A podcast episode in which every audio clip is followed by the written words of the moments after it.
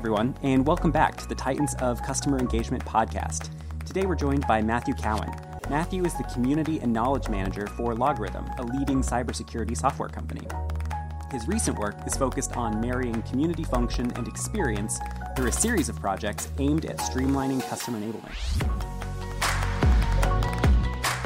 Matthew, thanks for joining us today. Thank you for having me. Absolutely. Really looking forward to our conversation. And to that end, before we dive in, I've got hopefully the most critical question for everyone here today. Talk to us a little bit about what you've been watching over the past twelve months. Give us a recommendation. I've really been enjoying a show on Hulu called Reservation Dogs. It's about a gang of, you know, like the classic uh, set of misfit ragamuffin teens um, trying to negotiate life and find find a better future for themselves. It's really funny. It's got this sort of surreal thread that's spun through it, and uh, really recommend it. I've really been wanting to watch that one. I, I feel like, is Taika Waititi involved in that show in some capacity? I feel like that's what I've got in my head. He is. He's either a producer or writer or both, but um, it's definitely got that kind of Waititi flair to it. Yeah, cool. I will have to give that one a go. It's been on my list for a while now. Well, excellent. Uh, what I was really hoping we'd have an opportunity to talk through today is, in some of the conversations that you and I have had ahead of our conversation today, you've talked to me a little bit about the fact that LogRhythm's in process of relaunching a community that you've had up for a while. Maybe to kick us off, you could talk to us a little bit about what prompted that relaunch. What was going on in the community that you thought, you know what, we might want to think about revisiting this more holistically? Sure. Yeah, I think the biggest thing is customer feedback. That's always what we center at LogRhythm.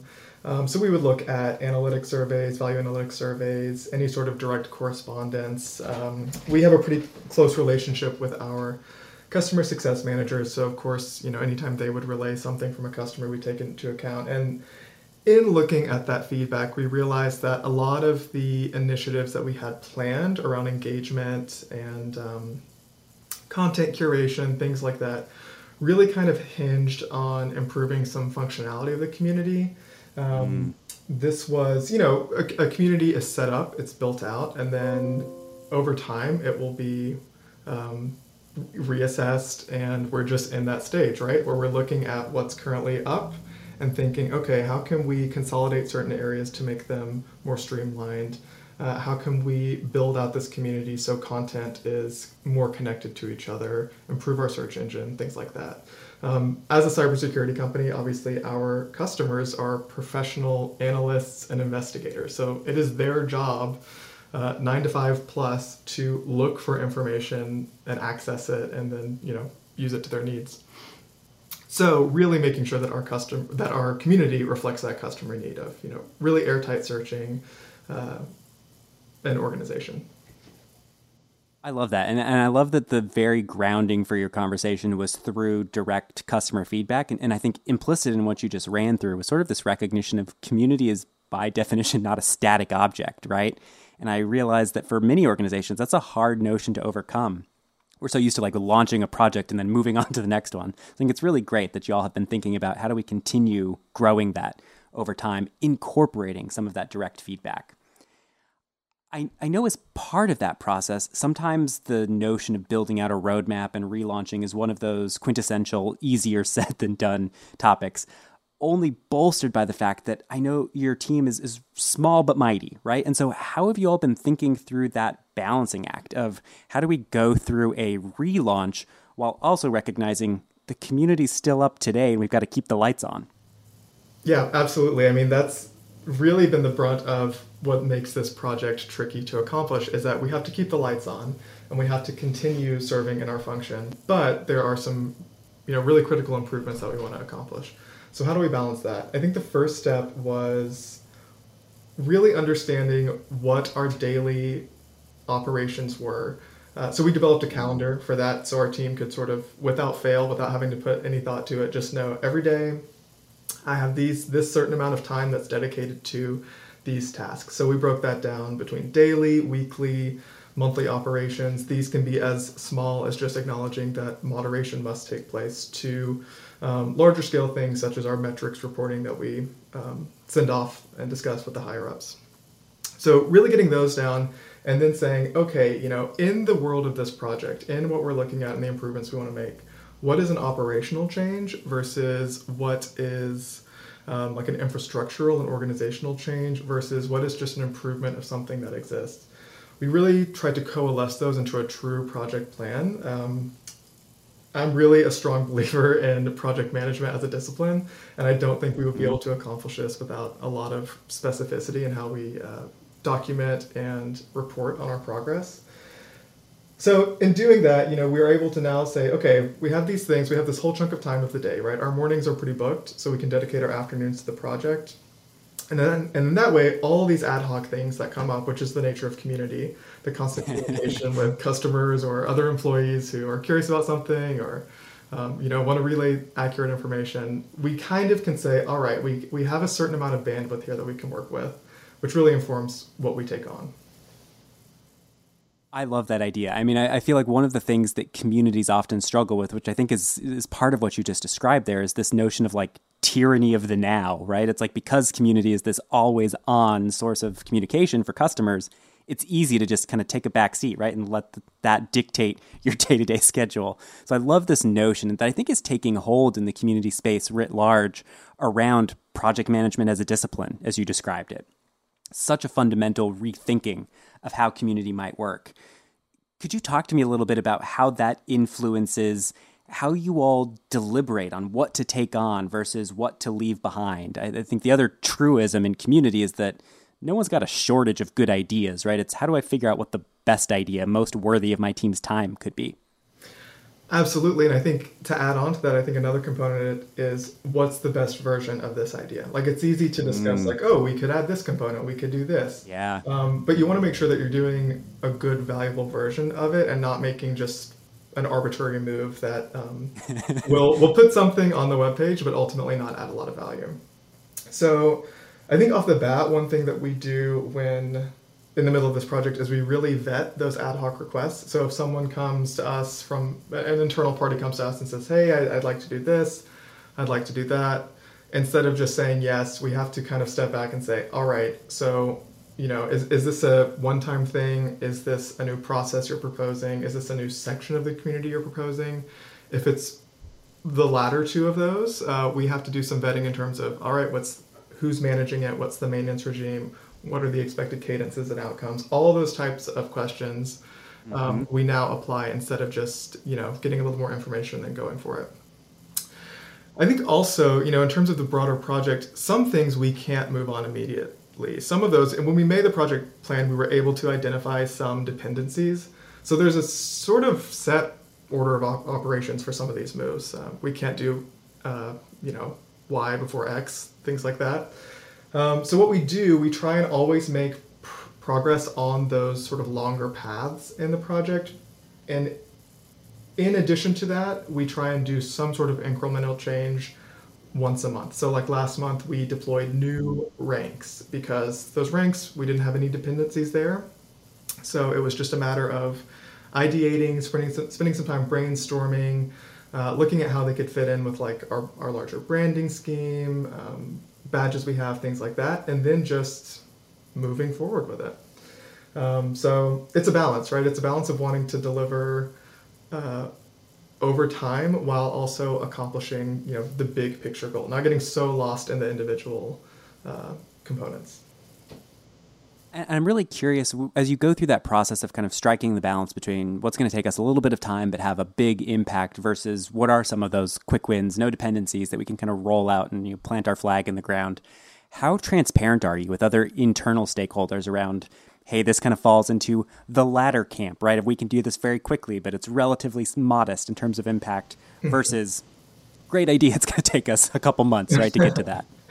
Sure. Yeah. I think one huge lesson that I've learned is not being so overeager that you kind of um, uh, give yourself too short a deadline. That's yeah. full transparency there. I think oftentimes when I hear a great idea and it's something that I've also had, I'm like, yes, let's prioritize this. Let's get moving. Um, but having enough restraint to say, uh, yes, we can add this to the backlog. I can give you an estimate as to when we would start and an estimate as to how long it would take. But until I really get in there and have started planning it and executing it, I cannot guarantee an end date. I think that is a tough thing to say out loud, um, especially if someone's a superior or um, a member of another department that you really, really want to align with. But I also think there's a lot of respectability in just being honest about that. It goes back to the small team thing, right? Like our, our organization's aware that we're a small team, so I think they're a lot more respectful and accommodating than uh, I... Like, I don't want to say gave them credit for, because I really like my organization sure. a lot, but also, you know, you want to you want to do a really good job. So, um, absolutely. I mean, we are all our own harshest critics, right? right? And I think that recognition of the fact that, hey, these are human beings I'm working with that recognize a limited bandwidth, right, it goes a long ways, right? To to like pragmatically rolling this stuff out. I'm I'm sort of curious too. We, we've talked a little bit about how you've been managing that distinction with internal stakeholders. One of the trickiest parts of community is that you're sort of in a bi-directional role, right? You've got to tell that story internally, but also to your community. Have you been doing something similar in terms of communication with your community members? Hey, we've got a big initiative coming, peppered with a couple of smaller rollouts. So we have made some announcements um, that there are changes taking place. Some of what we're doing is... Uh, You know, we're using specific messaging because, again, we don't want to cast such a clear picture when some of these moves. We have to perform some research tasks to know yeah. specifically what yeah. they'll look like, right? So we don't want to kind of oversell um, a plan that's in progress. But one thing that we've had success on, and, you know, again, speaking back to our audience, this would be different for all communities. Uh, but our audience is cybersecurity professionals. When I when I think of cybersecurity professionals, professionals I think of very analytic, very... Um, Uh, decisive, cautious people, people who really want to, you know, investigate things, know the full reason. This is, again, their job. So there are certain things in the community that I really thought probably wouldn't make a huge impact that I've been surprised about. One of those was, like I mentioned, the new ranks. Um, yeah. We were, I run a, a focus group about the community, a community, community of practice, C squared is what we call it. Um, so we, when we were ideating these new rank names, I met with them and I shared them with them, and then we were talking and we were like, okay, so this is fun. You know, ultimately the language is great. It works with the LogRhythm brand. It's not so specific that, you know, there's any real outcome of it. It's just a fun ranking engagement scheme. So why don't we leave some of this up to the community? So I created a, a poll in the community. I, I just said, all right, here's the new ranks. Uh, we know what the top rank's going to be, but we're deciding on spots two and three, the silver and bronze, right? So cast your vote between these options, and um, the winner gets on the podium in second place. The loser yeah, gets third yeah. place. I expected nothing to come out of that, and the poll was fine, but um, I think it was, if nothing else, a great way to advertise the upcoming rank changes, because once we deployed those ranks, we got a lot of great feedback, and we saw a lot mm. of people who were probably maybe a peg lower than they had hoped to be really... Um, really work to climb those ranks. And I got some D Ms about, uh, or do you have any tips, things like that. So um, I was surprised by that. You know, I didn't think it would be that impactful, and it was. So, um, you know, if, if, if you're working through your projects and you see something like that, like, oh, this is a great little piece that we can kind of get out of the way. Um, if it's at all related to engagement, don't underestimate it, because you may be surprised. Well, and I think what's so cool about what you just described is it's not only that you get to involve the community directly in that process, which is fantastic in and of itself, but what a cool opportunity for people to sort of like raise their hands implicitly, right? And say, hey, I'm interested in this space. Like by virtue of voting, I'm sort of expressing that to you directly, saying I care about this. It's such a cool way of thinking about how can we find some of those people even. Exactly. And then, you know, if you keep track of those people, it's a really easy way. You know, I mentioned direct outreach earlier. We're at a phase now where we're thinking about some some different components of the community. And so I want to I want to have that customer feedback. So our power users, those people who are invested regardless of rank, regardless if they've been a member for, you know, three months or two years, that to me is less consequential than they're here now using it now. Um, so it's pretty easy to just... you know, scan through the posts that I've made and the votes and things like that and say, hey, now I have a list of however many people that I can shoot emails yeah. to, invite to events, invite to workshops, things like that. Well, I'm going back to a notion that you mentioned a few minutes back about running kind of a focus group specific to community. I, I can recall a statistic. I think it was the twenty twenty-one State of Community Management report that Community Roundtable does that said seventeen percent, if I'm remembering correctly, of communities use their community for market research, user feedback in that kind of direct way. Mm-hmm. And what's so cool about what you're describing is it feels like you've sort of recognized, hey, community does a lot of things, but on top of everything else, it's this constantly on feedback engine, right? And so why not tap into that, figure out how to involve those folks more into that process? And so I am curious, as you've been going through that process, how has member reaction been so far? It sounded like they were really positive with respect to some of the rank changes that you've rolled out. How about everything else? Have there been any kind of surprising developments where you've kind of gone back to the drawing board with the team, given community feedback? Well, unfortunately, uh, in the spirit of transparency, we're one of the communities missing that aspect. The focus group I run is for our internal audience, so other employees of the organization. But uh, we do have other uh, other processes in place to get feedback from uh, our customers about our products and stuff. And we're also, those are also aspects that we're hoping to strengthen in the project, in, in the relaunch, in the community relaunch. So, um, you know, it's one of those things, I think. In speaking to the focus group, we're currently prioritizing the internal audience because part of what we're doing is trying to kind of rebuild the community presence within our organization as well, not just our customers. So uh, this community of practice has been going on for almost a year exactly, actually. We're approaching the anniversary, but um, it's been really successful. You know, as with a lot of the kind of extracurricular work activities, it's something that people show up to when they can or when they have that idea. So even just keeping track of that, like, is there a seasonality? I'm I'm a big pattern person, so um, that's the type of thing I also am starting to relay in terms of my reporting to the other folks. Like, these are the patterns, these are those temporal patterns we're seeing on the community, what seasons are um, have a lot of buzz, what are our quiet months, things like that. So using the community of practice to, to get a read into my own internal organization's cadences has been useful as well. Like, you know, obviously end of the quarter is going to be a pretty quiet meeting because people are pretty quiet. So I probably shouldn't share major uh, announcements or really hinge like a critical discussion during those meetings. Um, well, and what's so fascinating about that is, is while internally minded to begin with, at least, I think one of the things that I really liked about the way you talked about your role in the organization at the very beginning of our conversation was part of the work that you're doing is focused around marrying community with broader customer experience. And an implicit part of customer experience is the bandwidth and resources of internal folks to respond to some of these things, right? So I can totally see how even with the internally focused community of practice that you've got internally, knowing that end of quarter is around the corner might change when you position things publicly in the community to customers, knowing folks' bandwidth is constrained to respond, react, all of those sorts of things. So I can see where it still pays dividends, even on that external side for y'all.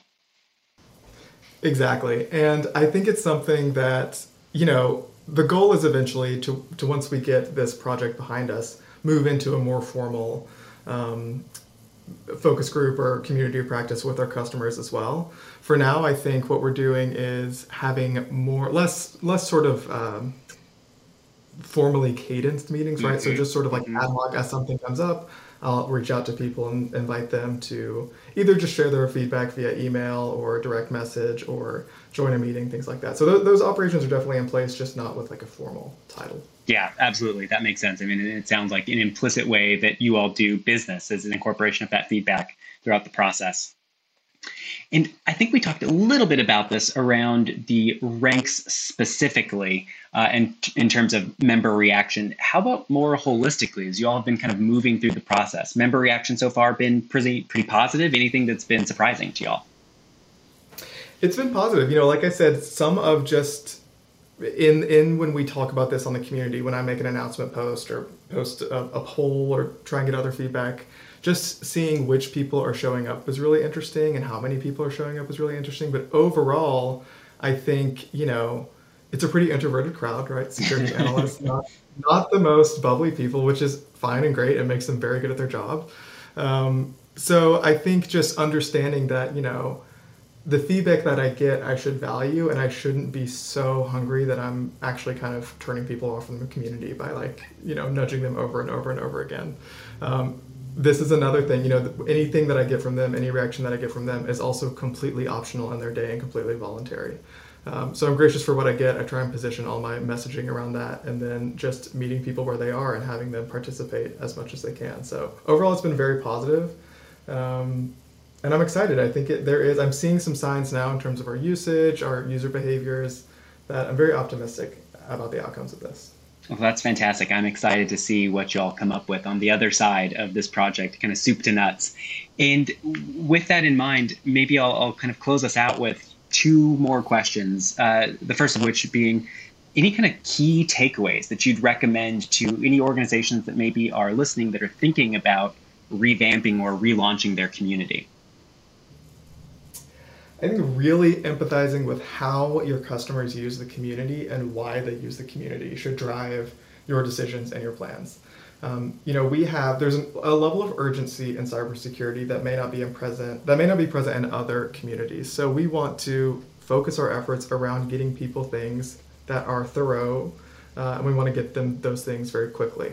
Um, so we can look at, you know, the number of pages people visit for a website. That's a metric that we can try and improve on. We can look at the time people are spending on pages and try and design content to improve that. Um, and we can also empathize that any behavior that we're seeing is only coming from the perspective of usability. So there's nothing personal about any feedback we get. It's just a person relaying their experience. Um, so really, really, you know, maintaining that focus on the customer experience. And then also being diligent about a project plan. If it's if you're undertaking something that has a lot of components to it or a lot of steps, or you know it's going to take quite a long time, be really wise about how you organize your work and how you sequence your work. You know, I think for us, again, from our perspective, our customers, I'm thinking to myself, okay, is it wise to wait until everything's completely done and then relaunch all at once? Mm-hmm. Well, what's the adjustment period there for these people who, again, have pretty urgent information needs versus do I sequence things and incrementally make these changes so people can adjust and then have three or four weeks before another change happens? Um, and, you know, we won't have the luxury of absolutely everything being incremental. Some of them will be pretty big changes, but I think, again, thinking from their perspective, it's probably better to do it over time so they're not overwhelmed than to, um, you know, do it all at once. So I think those types of perspectives are really important and can inform how you, how you build out your plans. Absolutely. And I think one of the consistent themes I've heard in all of your responses is really placing that member experience front and center of planning, programming, operationalizing all of the different initiatives that you've got going. And with that in mind, I'm going to ask a question that flies directly in the face of what you just said, which is what's next in community for LogRhythm? And I think the reason I say it flies directly in the face is so much of what you've said is we've got to see how folks react right before we know what's on the horizon. So I realize that may be part of it. What are some of the ideas you've got bouncing around in your head though? Sure. Yeah, I think, you know, with the grain of salt being, we'll see what the feedback yes, is. Yes. But um, I think probably one thing that I'm personally really interested is experimenting with some content types. Um, so seeing what we can start embedding in posts, um, multimedia, slides, things like that, kind of like having it be a true bite-sized learning opportunity. That's one content type. There's also, like, of course, the, the discussion boards, things like that. But I think that's something I'm particularly interested in because I think it can help position the community both as a part of the customer journey in terms of marketing, that continued marketing presence, and also the continued learning presence. Um, we sell tools, we sell software that people have to use, so making sure that we're integrated with other learning initiatives. Uh, we also want to make sure that we're inspiring some customer loyalty by genuinely answering um, the more like high-level thought leadership strategic questions. Mm-hmm. um, so I would say that's something that I'm interested in and seeing how it can fit into our, our broader plans. Well, fantastic. I'm excited to see where y'all land on the other side of this initiative and super excited to hear about the results. Matthew, thank you so much for your time today. It is hugely appreciated. Thank you very much for having me. Thanks for spending time with us today on Titans of Customer Engagement, a customer experience podcast. If you like what you heard, please subscribe, leave us a review, and spread the word. Your feedback means a lot to us. Continue the conversation on Khoros Atlas at community dot khoros dot com. Until next time.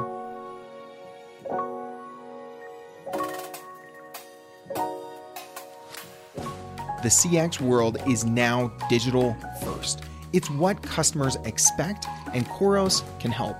Khoros is an award-winning customer engagement platform built to turn those siloed interactions with your customer into enterprise value.